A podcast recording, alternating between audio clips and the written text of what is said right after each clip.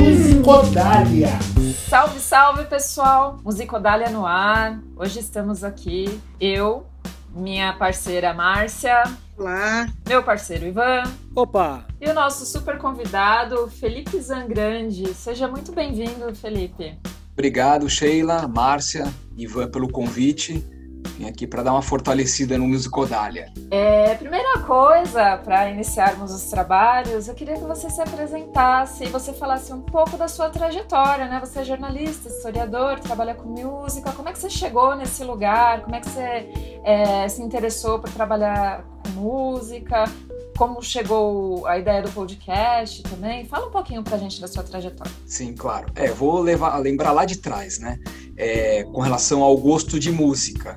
As minhas lembranças mais, re, mais remotas, assim, em termos de disco de vinil, música brasileira, que é o, o, aquilo que eu mais me disponho a fazer, a pesquisar, vem mais ou menos de quando eu tinha entre 6 e 7 anos, né? Com meus pais em casa. Meu pai ele tinha um toca-disco que, aliás, onde ficava esse toca-disco, que era um baú super bacana, assim, um baú de mogno. Hoje eu guardo alguns compactos lá dentro. Então, Ai, ele legal. acabou se tornando um item É uma relíquia. uma relíquia, sem dúvida. E na época eu me lembro que eles ouviam muito Taiguara, ouviam Liz Regina, Roberto Carlos, então tem algumas faixas desses, principalmente desses três artistas que me marcaram muito assim, né? E aí depois disso, claro, eu, puxa, eu adorava ver meus pais curtindo um som brasileiro assim na casa, eu era pequeno e tal. E aí, esse gosto pelo disco de vinil, assim, na verdade, a galera costuma falar, é, é moda, ou já foi moda e tal. Para mim, sempre foi algo na- habitual na minha vida, né? Porque desde essa fase, depois dos anos 80, 90, eu comecei a me interessar por rock internacional, como coisa como qualquer pessoa normal, adolescente e tal, né? E aí, em algum determinado momento, me surgiu o disco do, do Jorge Ben, o Bidu, aquele Silêncio no Brooklyn, que foi o único disco que ele, ele gravou em São Paulo, nos Fevers, que era uma banda que não tinha nada a ver com o som que o Jorge Ben fazia, porque era um som muito mais bossa nova, um som muito mais autoral, né? Quando se fala de Fevers, pô, era um conjunto, basicamente fazia covers, versões de bandas principalmente inglesas, e que acabou acompanhando ele naquele LP. Eu não, não tinha muito conhecimento de música brasileira até então, né? Assim, mais profunda.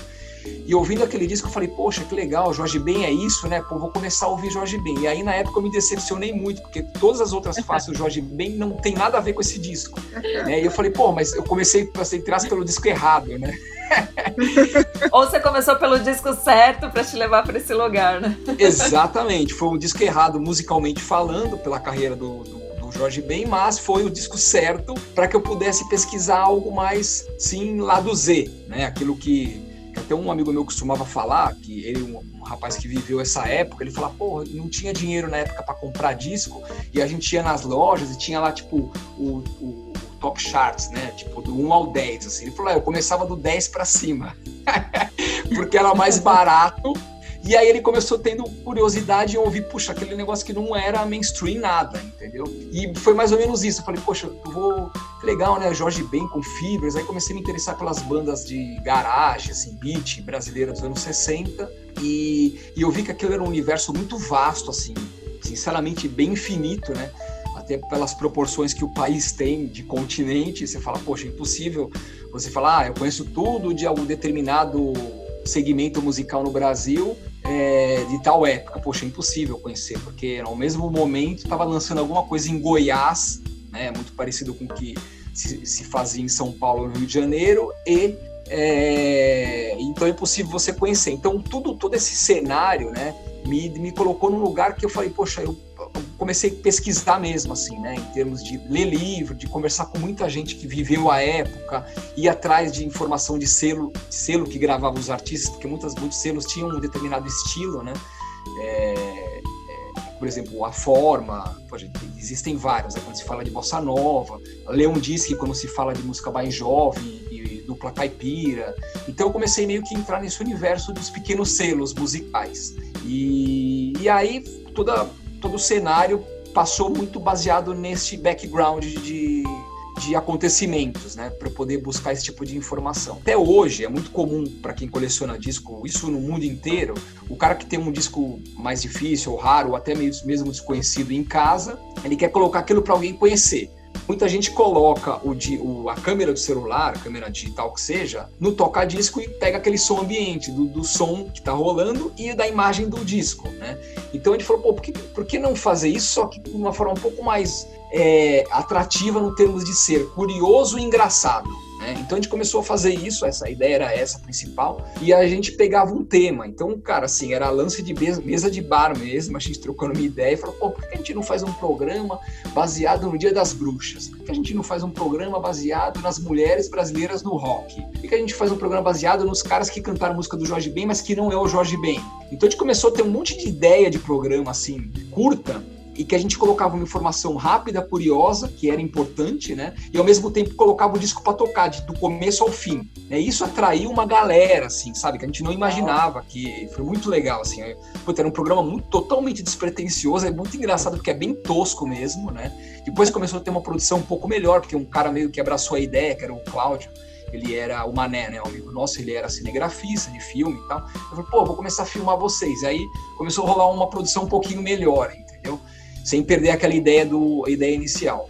E para quem quiser ir atrás disso, está disponível ainda em algum YouTube? É, assim, a grande maioria está, é só entrar no, no, no YouTube e jogar lá, programa Circo-Circuito. Legal. Vão vir vários vídeos, porém, por toda essa, essa mudança que rolou no YouTube, nos meios de comunicação em geral, de massa, assim, de, de música, né? Acabaram cortando uma faixa ou outra, tipo, os programas que a gente falou do Roberto Carlos não estão no ar, mas tá sem o áudio, sabe? É umas coisas meio malucas. Mas assim, a maioria tá lá, né? Legal. E, e daí, assim, a, ali foi o embrião de tudo do, com relação ao trilhas, né? Da, o Circo Circuito fez a minha parceria com a Groove Records em Portugal, com o Sérgio, que depois criou a Alter Cat Records, entre várias outras pessoas de fora do Brasil e também no Brasil, para poder dar, fazer esse, essa ponte de, da ideia é, virar um, um, acetato, virar um disco de vinil, virar um CD e por aí vai. Então, isso a gente pode falar um pouquinho mais a respeito da Groove, do Brasileiro enfim, né? Mas aí, assim, dali eu tive outros projetos também, né? É, por exemplo, Destrinchando o Vinil, que também tá no Mixcloud, entre vários outros. Mas sempre fica, eu ficava com a pulga atrás da orelha falando, pô, faça alguma busca mais profunda, né? Porque era a, minha, a minha ideia sempre foi fazer a pesquisa mesmo, né? Não, era, não, não importava muito o formato em que a, a, a informação chegasse, né? É, Para mim, o importante mesmo era fazer uma pesquisa mais, mais completa? E aí que surgiu o Trilhas. O Trilhas é um projeto 100% meu, né? Assim, óbvio que tem muita gente que me apoia em termos de divulgação, de material de apoio e por aí vai, de, de até de microfone, por aí vai. Mas a ideia, assim, todo projeto ele é 100% sou eu que faço. Então é um pouquinho mais é, demorado, vamos colocar assim, porque são projetos de uma pesquisa mais extensa, a gente sabe, como historiador, a gente não pode errar, então tem coisa, inclusive, que eu deixo na gaveta é, para em algum momento oportuno ter uma informação mais completa para poder colocar no ar e por aí vai. E então trilhas é muito isso, né? Então o próprio nome trilhas, né? Isso foi uma ideia meio doida e não é brincadeira, isso me surgiu em sonho, isso é uma parada bem maluca mesmo, porque assim eu tinha a ideia do que eu queria fazer, mas eu não sabia que nome que eu colocava. E para mim o nome é muito importante, né? Assim, um nome que fixe, que traga, é, que personifique o que eu realmente quero fazer na prática, né? Então a trilhas é isso. Trilhas são aqueles caminhos sinuosos e pouco percorridos. E a ideia é trazer esses artistas que foram protagonistas da época, só que não tiveram muitas vezes fama nenhuma, zero, né? Assim, ou muito curta, tipo coisa de meses, trazer esses caras à tona através de entrevistas é, com os próprios e que eles falem é, como foi aquele lance na época e, e que se, volte a se falar a respeito dele, entendeu? Então isso é trilhas, poderia ser uma estrada, poderia ser uma via, uma alameda, não, não é, é uma trilha. Né? E aquele lance também que eu falei no início, trilha, tem muito mais trilha Brasil afora do que estrada, claro. Então você fala aquele negócio, você, a gravadora tem lá, sei lá, mil, mil artistas no cast, né? Desses mil, dez vão fazer sucesso e vão pagar os outros 90. Então a trilha basicamente é isso, né? Existem 100 trilhas para uma estrada. Puxa, que fantástico ouvir isso, viu, Felipe? A gente tem entrevistado algumas pessoas que trabalham com outros podcasts de música, passou aqui na ponta do disco, agora você, também o Martim. E eu fico pensando que para pesquisadores da área, né, para historiadores, isso é um acervo assim de busca, de pesquisa assim fantástico. Acho que a Márcia pode falar um pouco melhor disso, né? Que ela também é pesquisadora, né, Márcia? Tanto você como eu, nós somos pessoas do vinil, né? Assim, a nossa formação musical se deu a partir da relação com o vinil, né? Mas como é, a internet, ela alargou muito os horizontes, né? Porque assim, você tem o projeto Trilhas, está disponível em podcast, tem as entrevistas também, é, e isso é acessível para qualquer pessoa em qualquer lugar, como foi o senhor F. Você tem o Bento Araújo, né, também do Poeirazine, né, que fazendo isso em zine e tal. E aí é interessante, né, porque do vinil vai para essa coisa do streaming, né? E queria que você fizesse aí, tecesse uma, uma relação disso para mim, falando do Nuggets, né? Que é uma iniciativa a partir das suas pesquisas, né? Você teve contato, isso rolou em vinil, é uma ponte Brasil-Portugal, né? Hoje eu até fui pesquisar no Spotify e vi que o volume 1 e o volume 2 estão no Spotify, para quem quiser ouvir, né? Fala um pouquinho pra gente disso, dessa, dessa ponte mesmo, né? De como é que a gente foi do, do, dessa formação do analógico, de trazer todo esse conhecimento para o digital e ao mesmo tempo essa tua relação com Brasília Nuggets, né? Basicamente, como foi o meu contato com o Edgar né, e o Luiz Futre, que são os donos da Groove Records em Portugal, né? A Groove Records é uma gravadora que, se não me engano, está 10 ou 20 anos já no mercado, assim, lançando rock internacional e nacional, muito focado também em bandas novas, isso que é legal falar, né? Então, Sim, são óbvio que com a pandemia tudo parou, né? Mas assim, o Edgar ele faz questão de meio que patrocinar essas bandas que estão nativa, né? É, bandas que tocam, que estão dispostas a viajar para a Europa, fazer show lá, fazer turnê. Então ele tem muita banda, por exemplo, de, é, do Japão, do Brasil, é, sei lá, Islândia, Alemanha e por aí vai, bandas que estão nativas e que têm essa pretensão de continuar tocando em festivais pequenos e por aí, sem medo de ser feliz, né? E em paralelo a isso, a Groove também tem esse lance de pesquisa dos anos 60. Então, basicamente, são bandas beat, garage, fuzz, é, no caso do Brasil, Jovem Guarda, meio podre, assim, lá do B, lá do Z, e que o Edgar já tinha um acervo dele, né? Só que, claro, muito é, assim, é, não era tão vasto por conta dele estar em Portugal, e claro, essas bandas mais underground não tinham lançamentos em Portugal, apesar de Portugal ser assim, um reduto de lançamentos incríveis da música brasileira. A gente for pegar assim, talvez os países da Europa, eu chutaria que seria França e Portugal que mais tem coisa, e a Itália também muito por conta da música italiana, que fez toda aquela influência para o beat brasileiro, né? Também, né? um pouco antes da, do Roberto Carlos, da Jovem Guarda, enfim. E, então, assim, ele já tinha um acervo, e aí, com, por conta do circo-circuito, o Thiago fez um contato com ele, acho que ele, ele entrou em contato com, com a gente, eu, eu acabei não respondendo, mas o Thiago respondeu, e ele fazia as viagens é, anuais para o Brasil e ele fez questão de vir para São Paulo conhecer a gente pessoalmente, né, por conta do circo-circuito. E aí até me lembro como se fosse ontem, ele entrou em casa, aliás, a casa que eu moro até hoje, ele entrou e, puta, assim, foi muito engraçado, porque o primeiro contato com o meu dele parecia que eu conhecia ele há um tempão atrás, sabe? Aquela afinidade que você fala, cara, que eu tenho com poucas pessoas. Eu tive com outras pessoas algo muito parecido, que é uma coisa meio inexplicável, sabe? A pessoa a gente fala, pô, não é, sabe, aquele lance meio frio, e aí, prazer. Cara, a gente já se abraçou, sentamos, tomamos uma cerveja, começamos a bater papo e tal. E aí eu comecei a descer os materiais que eu tinha da estante, colocar para escutar, meu. Cada música que passava, a boca dele ficava mais aberta, sabe? e aí veio a ideia, né, na hora da boca aberta, criar alguma coisa assim, tipo, ele falou, pô, porque, eu, porque ele já tinha feito, aliás, estava em, em vias até de lançar, acho que se não terceiro ou quarto volume, do Português Nuggets, né? E ele falou, falou, pô, eu quero fazer alguma coisa parecida com o Brasil. Eu falei, puxa, cara, a gente tá super dentro, né? E aí foi engraçado que a, a, ali surgiu o embrião da ideia, né? Mas é claro que ali não se definiu nada em termos do que ia colocar, como que ia ser e por aí vai, né? E a, e a Groove já tinha essa pegada quase que 100% vinil, né? 100% analógico assim. E claro, o nosso gosto sempre foi muito de vinil, porque esses materiais você não achava em lugar nenhum, a não ser um pouco na época do Soul Seek, época aura do Soul Seek, você acabava encontrando algumas coisas lá, mas a grande maioria, como eu falei no, no começo da conversa, é algo que não está digitalizado, não está em lugar nenhum. A galera fala, ah, tá tudo no YouTube, por exemplo. Não tá nada no YouTube. Tem um monte de música às vezes eu estou ouvindo em casa. Ah, eu vou querer postar essa música para a galera conhecer no, no Facebook, sei lá. Você vai buscar, não tem. Né? Aliás, a, a galera me cobra muito, fala, pô, mas você fala e não coloca, né?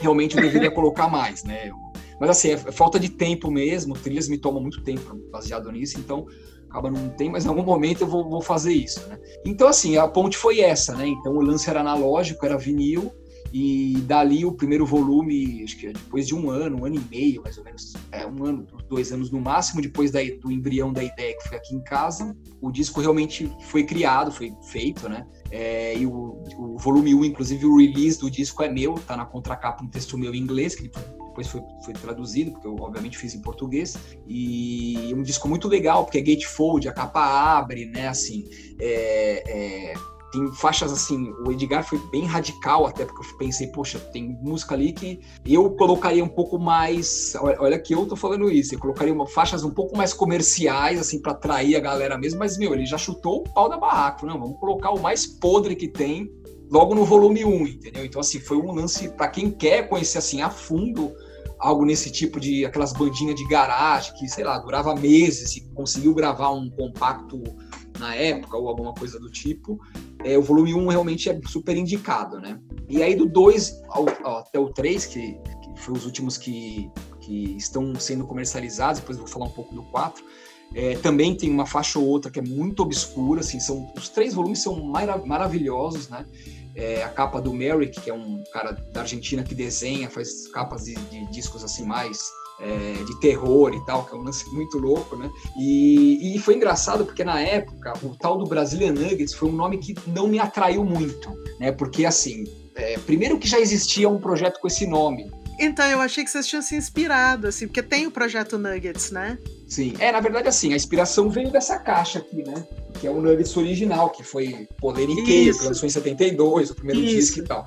A ideia foi daqui, daí, né? Só que é, na minha cabeça, assim, não poderia simplesmente ignorar o nome, né? E aí eu falei, pô, Edgar, por que você não coloca Back from the Jungle? E pra mim, sinceramente, é um, é um nome assim, na boa, não é porque eu criei, mas eu achei espetacular, né? Porque tem o Back from the Grave, que é uma coletânea mais, mais old school, mais obscura, assim, americana, que se não me engano tem 30 volumes, sabe? Uma coisa de louco, assim. Que são bandas muito, muito obscuras mesmo. Às vezes a gravação é podre, assim, horrível. E eu pensei em Back from the Jungle, né? Obviamente, assim, fazendo toda a saudação e respeito ao nosso país, mas, pô, né? É isso, né? É muito sacada mesmo. o Brasil é uma selva, né? E aí você fala, pô, aí ele, aí ele ficou, é, vamos ver, vamos ver. Aí ele acabou usando os dois nomes. Então, na verdade, a coletânea chama Brasileira Nuggets Back from the Jungle. Sim. Então é o volume 1, volume 2 e volume 3, e agora tem o volume 4, que coisa de mês atrás foi lançada. O release também é meu, a seleção das faixas, boa parte é minha. Isso vai estar aí nas principais lojas de disco de São Paulo, enfim, do Brasil inteiro aí também é, disponível para venda. O volume 4, ele também tem a mesma característica dos demais, né, que é assim, o foco naquele lance bem mais obscuro. E o release também foi feito por mim, né? O Edgar me convidou, isso faz muito tempo, faz anos, né? Se eu não me engano, o volume 3, acho que saiu coisa de três anos atrás. A ideia seria ter lançado esse, essa coletânea um ano atrás, mas por conta de algumas uns percalços aí, se atrasou esse um ano, né? Mas é uma coletânea também assim super indicada. Tem, costumo, na minha opinião, o volume 4 é o mais radical em termos de som. Sim, é um som bem assim, bem bem diferente, vamos colocar diferentão assim, sabe? Falar, ah, qual que é o disco mais louco que tem? É o volume 4, sem dúvida nenhuma. Entendeu? Eu tô imaginando uma coisa proto-punk, assim, pelo que está falando. É, tem muito, muitas faixas ali que, com certeza são totalmente protopunks. Assim como os demais também tem, mas tem algumas que são assim hilárias e ao mesmo tempo bem radicais. Aí eu queria te, te, fazer uma pergunta que tem a ver com cavucar, né? Porque você é historiador, eu também, a Sheila também, né? E eu acho que tem um tem uma dimensão muito interessante no seu trabalho, tanto no trilhas como no, no no, na pesquisa para o Brazilian Nuggets, é de trazer a público é, canções, músicas, personagens que não foram nem esquecidos. Às vezes o público nem tem conhecimento que esse material existe, né? Então existe uma dimensão de resgate de memória mesmo, né? Cultural. Eu queria que você contasse alguma história é, do Trilhas, assim, alguma história que particularmente te emocionou, que foi legal de fazer, de um personagem com quem você conversou, que te tocou, porque a gente que é historiador, a gente tem essa coisa, né? Assim, a gente se, a gente se emociona, né? Com, com esse. Isso que move, né? Toda essa busca é, são essas sensações e esses contatos que muitas vezes são feitos que eles, eles ficam perenes, né? Engraçado, porque assim, quase todos, eu vou falar todos, né? Mas quase todo o pessoal que eu entrevistei acabou virando amigo meu. Uhum. querendo ou não, assim, é gente idosa, né? E que, puxa, talvez não tivesse nunca uma oportunidade em voltar a falar sobre essa história hoje entendeu? Então, é engraçado. Então, a galera muitas vezes me procura, principalmente por conta do, do WhatsApp, né? Me liga, conversa. Eu até costumo brincar com os amigos que tem, tem alguns programas que eu fiz, que os contatos que eu tive posterior ao podcast, ao projeto, pô, daria mais dois, três podcasts com o mesmo artista, porque é tanta. Porque eu fico pensando, por que, que ele não falou isso naquela hora? entendeu? É Sim. muito louco. E aí tem alguns, por exemplo, o próprio Nicolas Mariano, né? Quando eu entrevistei ele, que foi o mordomo do Roberto Carlos, puxa, ele tem uma história maluca, né? Eu, eu inclusive, achava até uns cinco anos atrás que ele tinha falecido. Né? A história dele realmente é bem curiosa, assim. Ele lançou o primeiro livro auto, é, de, é, da biografia do Roberto Carlos, chamado Rei e Eu, um livro super raro, que obviamente na época foi recolhido, era vendido em banca de jornal. Então, imagina só, para ser recolhido das bancas de jornal, era quase que impossível. Então, assim, querendo ou não, muita gente teve acesso a esse livro, né? E, então, assim, ele sofreu processo, o Roberto Carlos foi atrás dele, então, assim, ficou uma, uma situação um pouco é, estranha, né? Suspeita, assim. Então, eu achei que ele tivesse falecido mesmo. E aí, por conta do Facebook, um amigo meu, que tem muita gente que sabe que eu faço esse tipo de pesquisa, que talvez não tenha tanto, tanto tino, né, em, e nessa metodologia de ir atrás, às vezes a galera me indica, pô, olha, tenta falar com esse cara. E na hora que chegou para mim uma mensagem, eu falei, será que é ele mesmo? Quando eu entrei, ele, tipo, tinha dias que ele tinha entrado no Facebook, né? Uhum. E, e, o projeto Trilhas tinha, acho que, dois meses de existência. Eu falei, nossa, eu tenho que entrevistar esse cara amanhã entendeu? Então, assim, é, foi até um projeto que, tecnicamente, né, o Ivan aí, que conhece bastante de, de, de, edição e tal, é horrível. Assim, eu falo mesmo, a gravação é péssima, eu deixei o VG lá no alto, assim, porque eu quis fazer muito rápido, eu falei, sabe aquela empolgação? Então tem muito a ver com o que você falou, né? E na, época, na hora que eu tava falando com ele, nossa, às vezes vi um, um, umas memórias, eu falei, cara, esse cara, eu sou maior fã desse cara, sabe? Eu tô falando com ele. Era uma coisa maluca. Eu meio que me segurava, assim, sabe? Não, deixa eu manter a linha. Mas você sabe por que, que eu te perguntei isso, Felipe? Eu fiquei pensando se você não tem vontade de escrever um livro com as histórias do trilha, sabe? Essas, essas histórias que você está contando pra gente. Porque você deve ter muita história para contar desse processo de pesquisa. Tem. É, é, pô, é uma ideia que eu nunca pensei, sinceramente, para mim é. Quando eu leio trilhas, eu fico com essa sensação, eu falo, cara, mas assim, o Felipe deve ter coisa para contar aqui, assim, de bastidor da história, que deve ser muito interessante. É muito interessante. Tem uma delas, inclusive, que possivelmente é um projeto que vai ao ar em, no... em dezembro, não vou falar ainda quem é, mas tá pronto, né? É, puxa, eu tô meio que namorando esse cara faz uns três meses, né? Aí eu falo, olha, vamos, vamos falar. Eu meio que empurrando, porque tem vários projetos que vão chegando, né? Aí ele sempre fala, não, não vou falar, porque a minha banda. Porque eu mando os, os projetos que eu faço para ele, né? Aí ele vê alguns artistas são mais conhecidos, né? Ele fala, não, imagina, não posso falar para o seu projeto, não. Minha banda era muito desconhecida. É, não tem nada a ver com o que você faz. Eu falo, ai meu Deus do céu. Como eu vou convencer esse cara que o projeto é isso? E não, mas essa pessoa que você entrevistou conhece muito, tocou no programa não sei de quem em São Paulo, sabe? Falar, ah, não. Aí eu consegui convencê-lo com muita calma, não, mas é isso mesmo. Olha esse outro aqui que eu fiz. É uma banda que só tocou em três pontas lá em Minas Gerais, sabe? Não é. Então, assim, tem realmente histórias curiosíssimas, né? O próprio Johnny do Ponto Manteiga, nossa, a gente conversa muito. Ele manda um monte. Ele foi um dos que ele mandou tanta informação para mim é, depois, né, do projeto de guitarra, de coisa que ele se lembrou depois, sabe? Que eu falo, puxa, eu poderia ter feito um outro projeto com ele só com as histórias que ele, que ele veio falando depois. E acabou se tornando um amigo meu, né? Ele, uhum. o próprio Nicolas Mariano, algumas pessoas que, assim, eu troco. O Marcos, pra você ter uma ideia, hoje, o Marcos do Berimbóis, que foi o projeto é, penúltimo, me ligou. Ficou 25 minutos comigo no telefone. Uhum. Então, assim, é engraçado. Olha, é isso que você falou mesmo. Só daria realmente para escrever um livro. Não, vou ficar na torcida, viu? Para é, você é, é, desenvolver essa ideia. Essa ideia é boa.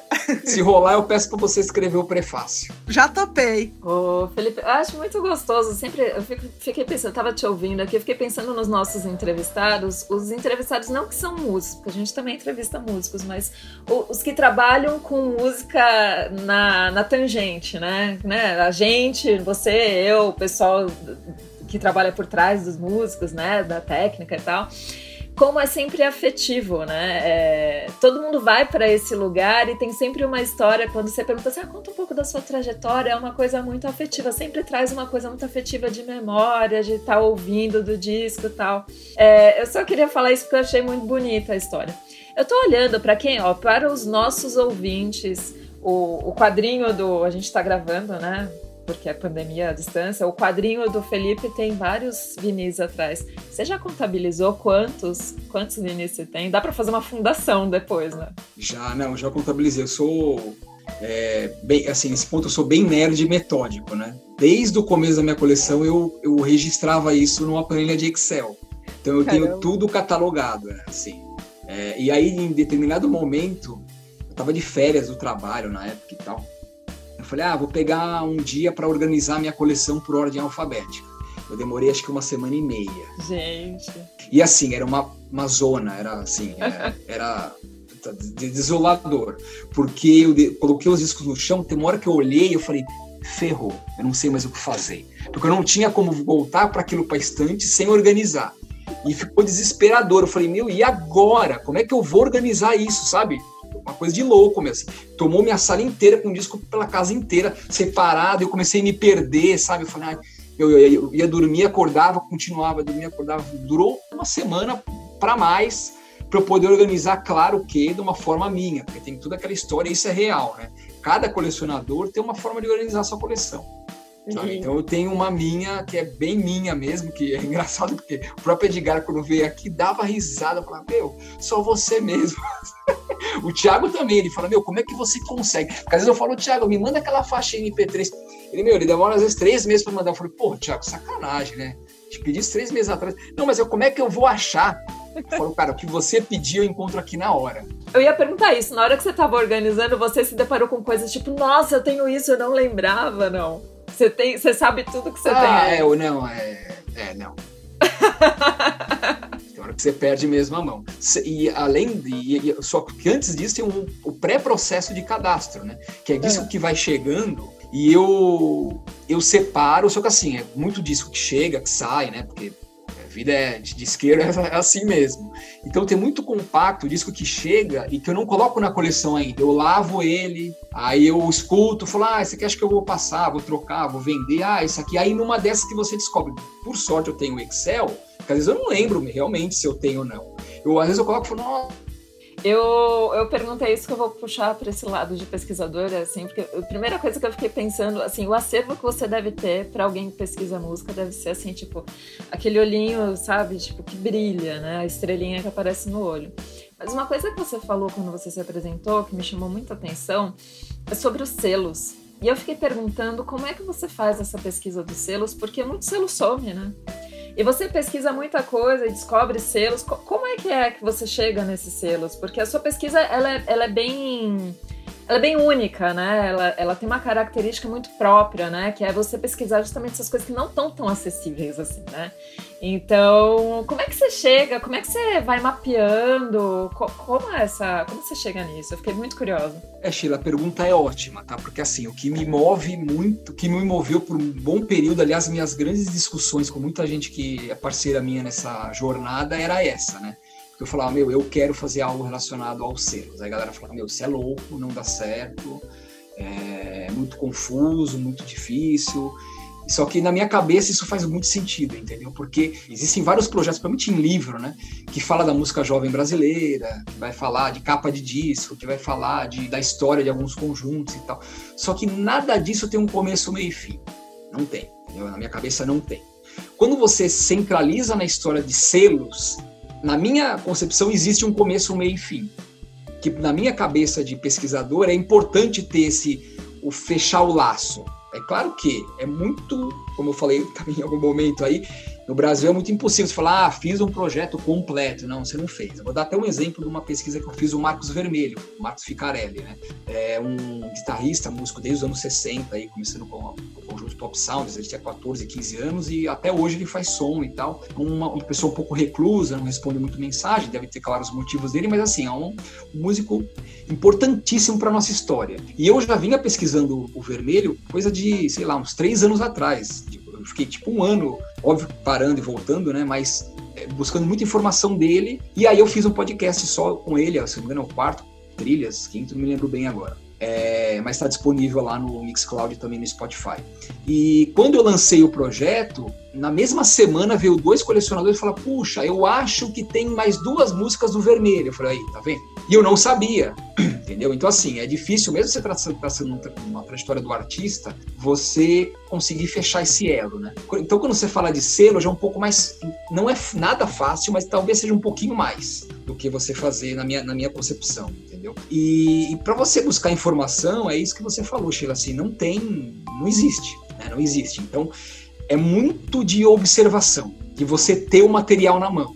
É isso, entendeu? Você ter o material, se olhar, começar a comparar um com o outro, cor do selo, o ano que foi lançado, quem assinava a contracapa do disco, é o fotógrafo, o tipo de música, quem era o compositor, se era a versão ou não. Então são vários é, vários, vários, tipos de indicadores assim que você avalia para poder chegar talvez num, num, consenso. E muitas vezes todo esse consenso que você chegou vai por água abaixo. Vem alguém e fala: não, não é isso, é isso. Mas por quê? Tá aqui. Fala, putz, e agora? Entendeu? Então é algo que é, é, o que me move, porque é um baita no desafio fazer esse tipo de pesquisa, mas. Eu imagino que sim. Eu tenho, assim, traçado a história, talvez, de uns oito selos já. Caramba. Entendeu? Pesquisas que eu fiz é, é, na internet. É, isso é uma coisa muito legal porque é, tem muita tese de, de, tese de mestrado, doutorado que é baseado nisso. Inclusive, uns anos atrás eu achei do, duas teses muito interessantes de mestrado, que uma era sobre a JS, a gravadora de Salvador, de, da Bahia, que inclusive lançou a primeira primeiras faixas do Gilberto Gil, né? Depois foi relançado pela Descobertas e tal. E também um outro trabalho muito rico da Marcos Pereira, muito legal Tá disponível. Você joga no Google lá, eu, eu devo ter salvo isso, inclusive, na minha máquina. Então, assim, é esse tipo de pesquisa que você faz, né? E aí eu tenho material em casa, então vou comparando né? Pega o material na mão, leio esse material, aí senta, pensa, né? Lance de historiador mesmo. E fora os selos que não tem nada, mas são selos que eu tenho uma paixão incrível, assim, desde quando eu comecei a colecionar, e que aí é muito por observação mesmo, e a conversa, sabe? Conversa de feira de disco, como a Márcia falou, conversa de loja, conversa com um cara que fala, ah, já conheci um, um cara que gravou nesse selo, nesse. Ah, é, pô, me passa o contato dele pra ligar. Aí você liga, sabe? Pergunta. É isso. Eu acho, eu reforço o que a Márcia falou, acho que daria uma baita publicação e muito importante para pesquisadores, hein, Felipe? Então, a ideia do, do, do da pesquisa de selo já é algo que está, assim, que eu mesmo me cobro, entendeu? Porque eu já tenho parte do material pronto, é, meio que preguiça mesmo de pegar e tirar isso. Muito, tem muitos jornalistas que já me falou, falou, cara, faz, porque às vezes a galera me, me pergunta, né? Pô, você tem esse disco? Eu tenho.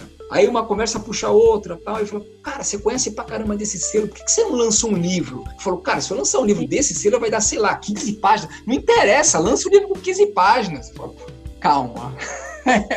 Entendeu? Mas é uma ideia que eu tenho muito forte, assim, se eu fosse fazer um livro, inicialmente seria sobre esse assunto, entendeu? Não seria só de capa de disco, digo um livro meu mesmo, assim, 100% uhum. meu, né, como é o Trilhas. Seria mais o lance de você tentar é, pros, prosear um pouco sobre o, a história de cada selo que eu separei, claro, colocando capa de disco, selos, o label e por aí vai. Ah, legal. A gente sempre incentiva. A gente está aqui sempre conversando com as pessoas, incentivando que essas coisas sejam feitas. Então fica aqui só o nosso, a nossa espera e o nosso, o nosso incentivo para que isso saia do projeto e vire papel mesmo. Esse vai sair. Legal. Felipe, esse teu, esse teu trabalho de pesquisa, essa, essa tua alegria, empolgação que você fala da, do, da coisa, desse objeto, né? É curioso porque assim, eu sou meio que o objeto da sua pesquisa, é claro, não sou o objeto especificamente, mas falo desse lado da história, né? E é sempre muito legal saber que tem gente que está interessada no que você produz, né? Isso me colocando na posição, na posição desses caras.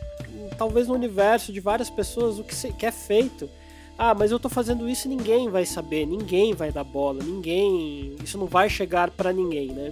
Aí isso é a, você contou histórias que é, só provam que não, só não chega para ninguém se você é, pegar tudo que você fez e jogar na queimar, né? E olha que ainda vai ter a história que você queimou uma produção imensa, né? É, você trata da sua, da sua pesquisa, de tudo mais do universo da música que você gosta de lidar, é, de um tempo onde o mundo era menor, é, é, tinha, a gente tinha um universo que não era nem mais rico nem mais pobre, era diferente. Né?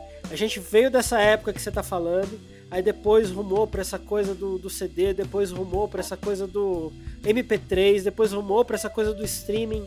Sobra tempo na tua vida para você ouvir coisas que são produzidas hoje? É legal quando você fala com um pesquisador que lida com uma produção de uma de, um, de um, uma fatia do tempo da história para saber o paralelo com o que passa na vida dele hoje. Quando a gente começava a baixar músicas loucamente, né, sei lá, final dos anos 90, é, a gente não tinha tempo de ouvir tudo que a gente baixava, né? Mas curiosamente, historiadores têm, conseguem assim multiplicar as horas do dia por, sei lá, 30 e conseguem ouvir, reter e absorver e, e, e saber muitas coisas que nós, ouvintes de música norm, normais, né? A gente não tem muito essa, esse método ou capacidade ou cérebro infinito né, para guardar tanta informação. Fala sobre essas duas coisas. É, assim, é, realmente, bom, primeiro, só reforçando o que você falou, é, talvez a gente durma, durma mais tarde, né, para poder ter tempo de escutar tudo. Eu, esse é um exemplo, né, esse começa por aí. Mas eu tenho em casa um costume de, de tentar otimizar o tempo para escutar música, assim, de uma forma diferente, entendeu? Até porque eu escuto muito, muita música em disco. Né? É, eu realmente escuto, vou te falar, para você ter uma ideia, eu fui ter um aparelho de CD, porque eu desativei um DVD que eu tinha em casa, isso coisa de seis meses atrás. Eu fazia questão de não ter toca-CD, muito menos toca MP3 em casa, nada. E é um lance meio louco de colecionador, porque às vezes eu tinha interesse em ter um disco raro e tal, mas eu não queria queimar largada e escutar esse disco no YouTube. Eu falei, não, se eu tenho o potencial de algum momento ter, porque eu sei que vai aparecer na minha mão, eu vou esperar e vou ouvir ele no disco, entendeu? É uma coisa minha, é uma coisa meio louca, inexplicável, sei lá, meio egoísta talvez, mas é, é isso. Só que, claro, assim, é, tem coisa que não tem como você não, não escutar, né? É, você está nas redes sociais, e, pô, você está em grupos e tal, tem coisa que você, você acaba escutando. Então, quando você falar de música de hoje em dia, assim, eu, eu, tô, eu tô num grupo do Facebook chamado que é do Fabrício Bizu, da Bizu Records, que é o. Se você jogar lá Psychedelic Brasil, vai vir. Não me recordo o nome agora exato. A música é, Psychedelic Music Brasil, acho que é, que é um grupo de psicodelia brasileira. É, fala, o grupo é super engraçado porque fala de tudo que você pode imaginar, umas coisas nada a ver. E aí fica com aquelas discussões sadias, né? Entre a galera que fala, ah, o terno é uma porcaria, ah, esse conjunto é horrível. Aí tem a metade da galera adora o terno, sabe? Metade não, então fica aí, eu só fico assistindo de camarote, né? Sem querer falar o que é bom, o que é ruim, porque isso é gosto, claro, de cada um. Mas aí tem algum, alguns, quando, quando eu paro assim para escutar alguma coisa nova, é, que, sendo bem franco com você, é pouquíssima coisa nova eu escuto, mas eu levo muito a questão, tipo assim, de quais são as pessoas que estão nesse grupo, em algum outro grupo, e que estão divulgando o mesmo cara, o, meu, o mesmo artista, entendeu? Então, por exemplo, eu tô até fiz questão de abrir o Spotify porque não me lembrava do nome exato, porque às vezes dá uns brancos. Mas, mas tem um cara, ó, quer ver, chamado Negro Léo. Não sei se você já ouviu. Cara, assim, é uma loucura o som do cara e.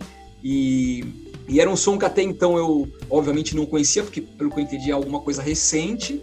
Então, assim, quando eu vejo que muita gente compartilha a mesma coisa, e são caras que eu sei que são bem radicais no lance de, de daquilo que eu me busco a pesquisar, sabe? Eu falo, puta, sei lá, três pessoas já compartilharam esse som. Puta, eu vou ter que escutar esse, esse artista, entendeu? Então vou lá. Outra é a Letrux também, que não é tão recente, né?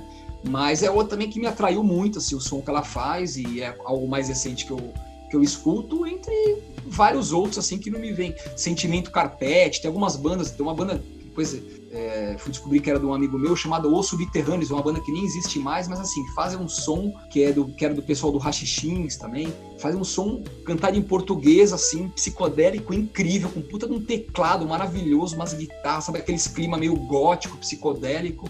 É, e é um som que, putz, assim, eu adoro e que é muito disso, né? Então eu, o que eu me proponho a, a, ouvir é muitas vezes que tem muito a ver com o que acontece hoje mesmo, né? Você falou que assim, isso é uma coisa obviamente que é fato, né? Tem, tem algo que é, tem muito, muito mais música sendo produzida hoje em dia do que, do que no passado por conta da distribuição principalmente, porque você faz hoje em dia em casa, né?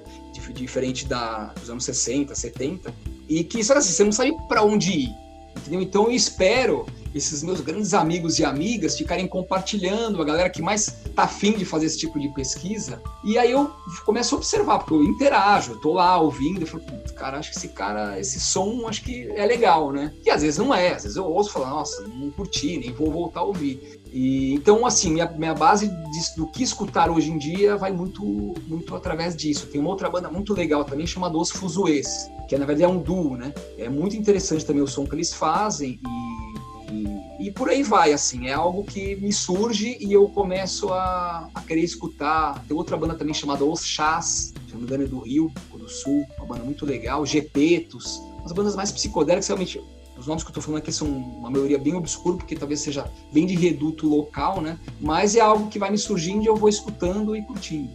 Legal. E, e, e sobre essa questão do como, como multiplicar as horas do dia para ouvir música? É assim, é, é, é difícil como falar, fazer isso, né? É assim, e pior no meu caso, eu tenho uma mania, que às vezes até um pouco péssima, de escutar o mesmo disco várias vezes. Então, assim, se é algum, alguma música que me pega, eu falo, nossa, meu, assim, eu fico. E pior, que às vezes eu não consigo nem dormir, porque aquela música fica batendo na minha cabeça, sabe? Eu durmo acordo com eu falo, por que, que eu escutei aquele disco 30 vezes ontem? Podia ter escutado 10. então acaba ficando um pouco mais difícil. Mas assim, eu, eu, escuto música em todo lugar que eu tô.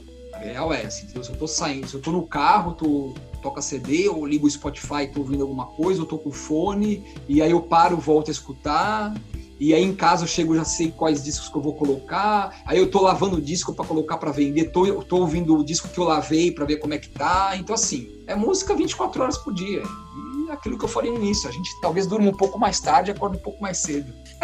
para poder ter mais tempo de escutar a música. Fica a dica, pessoal. Quer ouvir mais música? Então, né, compra um colchão ruim, né? Porque aí, aí tudo vai dar certo. Felipe, Boa. pô, super obrigado, cara. A conversa foi demais de legal. Você é um sujeito que daria pra gente ficar umas três semanas falando aqui só com intervalos para alimentação e poucas horas de sono por dia. Que história. Cafezinho e água. Cafezinho e água. e pausa pra ouvir música, né, Felipe? A minha fórmula é dormir duas horas da manhã todo dia, né? Eu escuto música depois da meia-noite, é o horário. Aqui no Musicodália, como a gente não tem reunião de pauta, a gente é tipo podcaster guerrilheiro, a gente gasta várias horas do nosso dia trocando ideia sobre música, né? E tem dia que rende. Malandro, tem uns dias assim que dá duas horas da manhã. Ô, oh, você já ouviu isso? Ô, oh, não sei o quê. Oh, sei o Então a gente fica. Isso meio... acontece mesmo, acontece. viu? Duas horas da manhã, oh, tipo, ouve isso aqui. E, e, às vezes eu tô acordada e vou ouvir e fico debatendo não, com o Ivan sobre a música. A frase, a frase da madrugada é: tem alguém com insônia aí? Sim. Aí, aí vai embora. Não raro essa frase é evocada.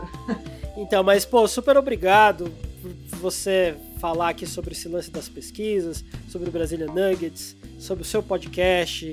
E assim, quem quiser te achar no, no, nas plataformas para ouvir todas essas histórias e muito mais, procura por onde? Pode procurar pelo Spotify como Trilhas Podcast ou no Mixcloud também como Trilhas Podcast. E tem o site, né? O site do Trilhas é um pouco mais completo, tem mais material para a galera ficar lá viajando, que é muito com relação a ao que eu já fiz e também os projetos que eu participei é, de, de livro, de de outras coisas, que é o trilhaspodcast.com.br e para quem quiser conhecer um pouco do Circo Circuito, que é um projeto também bem interessante que eu indico, tá no YouTube lá, programa Circo Circuito, e também tem o blog, o blog do Circo Circuito tá bem desatualizado, mas assim, na época cada projeto que a gente lançava eu fazia uma matéria escrita, é, também de pesquisa para poder dar uma abrangência maior do, do conteúdo, até em termos de, de, de, de, datas e por aí vai. Então o blog do Circo Circuito também tem bastante matéria interessante lá. É, blogs desatualizados em tempos que a gente vive hoje em dia são até legais, viu? Não, são, são legais, é verdade. São legais, né? Porque a realidade não tá, não tá batendo fofo, não. Então é melhor ler um blog desatualizado do que ler um monte de porcaria. Pra não arrumar briga. Pra não arrumar briga, né?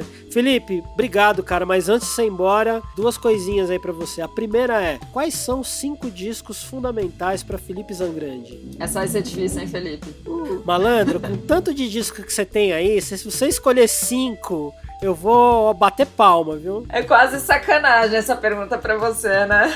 Isso de música brasileira, você diz. Cinco discos essenciais, cara. Você pode escolher o que você quiser. Olha, é um que eu gosto muito, que tipo é um disco que acho que todo mundo teria que, que escutar é o Cristinanda do Pedro Santos, né? Um disco raríssimo que foi lançado pela CBS. Para quem não sabe, o Pedro Santos era um percussionista super assim ilustre que tocou com muita gente famosa e que em determinado momento decidiu fazer um disco dele, nada comercial, tanto que não tem nem o nome dele basicamente no disco. O disco se chama Cristinanda, né? Um disco bem, bem introspectivo assim, um disco bem louco um disco que eu escuto muito. É, outro também super essencial é o Forever Changes do Love, é uma, um disco assim que eu adoro mesmo.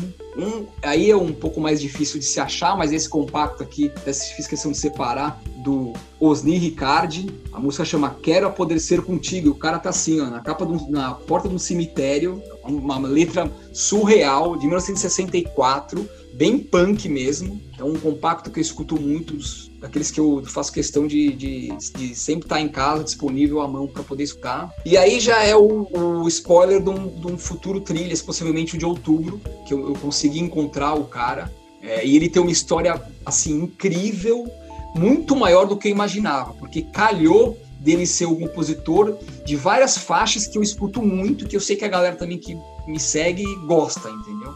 É, vou parar por aí para não falar mais, mas é um lance bem legal. É, puxa, mais dois, assim, nossa, tem tanto disco para falar que é difícil, né? Vou, vou, acabar não sendo justo, mas vou, vou, ter que seguir porque é o desafio, né? É, olha, eu gosto muito do disco também do Matusquela, que é uma banda de Brasília, uma banda bem difícil de achar também, é um disco também bem mais rock rural, assim, psicodélico, mais folk, mas que tem uma, uma, uma introspecção nas letras incríveis também, assim, tipo, magníficas, um disco que eu escuto muito. E para colocar talvez um disco de fora, assim, né, porque também não falar só de música brasileira, um disco que eu adoro também é o Astral Weeks do Van Morrison. É um disco assim, é magnífico. É você vê, não falei do, não falei do, do Stubbs 69, não falei, pô, falei um monte aqui, mas tá bom. Porra, falou, falou do Van Morrison, já tá, pô, esse disco é lindo, né? É porque assim, eu tenho uma concepção de música, um lance meio louco, eu sou, desde criança, assim, para mim tem algumas obras lançadas que ela extrapolam a questão do conceito musical. É aquele tipo de música que você ouve que, tipo, te mexe em outro sentido. Uma coisa se você estivesse lendo um livro ou vendo um filme, você fala, nossa, ai, você começa a chorar, sabe? Tem, tem disco que você ouve que, na minha opinião, te traz isso, sabe? Tipo, te coloca em outro lugar.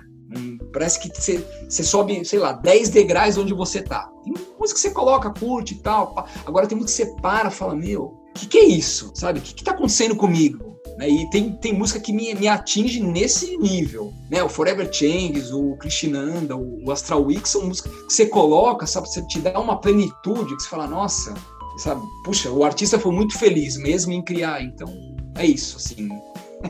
Mas isso está relacionado com um negócio que é legal, que assim, invariavelmente, tanto para ouvinte comum quanto para músicos, quanto para pesquisadores, isso no Brasil e fora. Determinados discos de música brasileira, né? Vamos, vamos, vamos setorizar, assim, né? Para o exemplo ficar mais legal de dar. Porque assim, você falar que ah, o Sgt. Peppers é um super disco. Isso é, né? É chovendo molhado, né? Até. Né, então, mas sabe que o Sgt. Pepper é um dos discos que me traz nesse lugar também. Pois é, não, é maravilhoso. Coloca mas... numa, numa plataforma e fala: caramba, meu, tá, tá mexendo comigo, sabe? Tá me deixando meio doido. É maravilhoso, mas até uma garrafa d'água, acho que aquele disco é legal, né? Então, é. e para terminar, terminar, terminar mesmo, Felipe, é, tá desafiado aqui a fazer uma playlist com a sua assinatura pro Musicodália. Topa? Topo, claro, sem dúvida. Maravilha. Quantas faixas vocês querem? 250 faixas comentadas com ficha técnica. Uma hora e meia, uma hora e meia mais ou menos, tá bom. Tá bom, eu prometo entregar isso em 2022. Muito bem, muito bem, muito bem.